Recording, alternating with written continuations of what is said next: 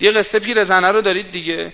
دید داره نفس می‌زنه اومد مشکا رو از دستش گرفت و مادر کمکت کن و کمک کن. گذاشت در خونه زمین علی رو نمیشناخت.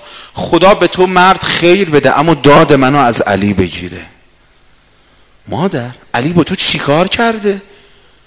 و من چند تا بچه یتیم دارم علی احوال بچه ها منو نمی‌پرسه. آقا علی وقتی می‌دید یه بچه داره گریه می‌کنه زانوهاش میلرزید. وای از اون زمانی که میفهمیدیم بچه بچه یتیمه دیگه همونجا میافتاد رو زمین.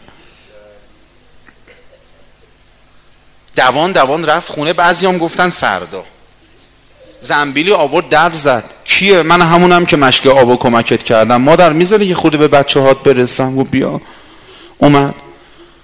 آرد آورده بود آبری خمیر درست کرد. این شعله آتش تنور. تنورم روشن کرد زبانه داره می‌کشه. علی اومد کنار این آتیش صورتش رو آتیش گرفت.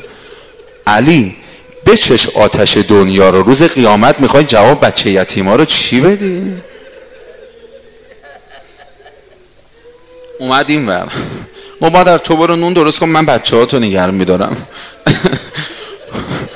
خورما رو باز می‌کنه هستش رو در میاره تو دهن این بچه یتیما می‌ذاره میگه بخورید و علی رو حلال کنه زن همسایه؟ لا اله الا الله خدایا چرا ما اینا باورمون نمیشه؟